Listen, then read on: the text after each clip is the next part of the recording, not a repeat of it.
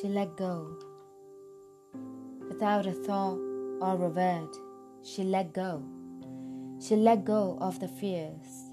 She let go of the judgment. She let go of the confluence of opinions swarming around her head. She let go of the commitment of indecision within her. She let go of all the right decisions, of all the right reasons, wholly and completely, without hesitation or worry. She let go. She didn't ask anyone for advice. She didn't read a book on how to let go. She didn't search the scriptures. She just let go. She just let go of all the memories that held her back. She let go of all of the anxiety that kept her from moving forward. She let go of the planning and all of the calculations about how to do it just right. She didn't promise to let go.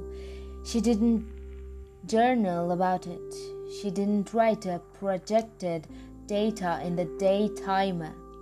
She made no public announcements and put no ads in the paper.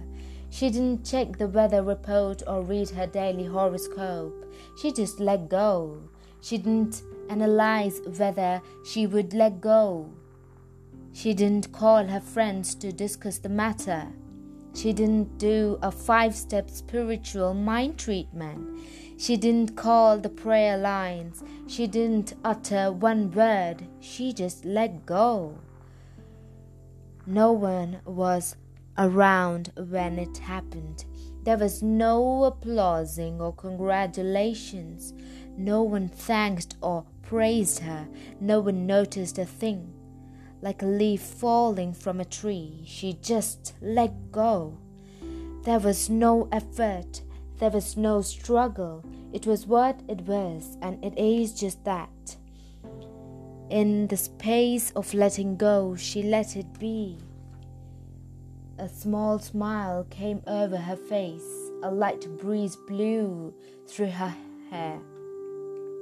And the sun and the moon shone forevermore.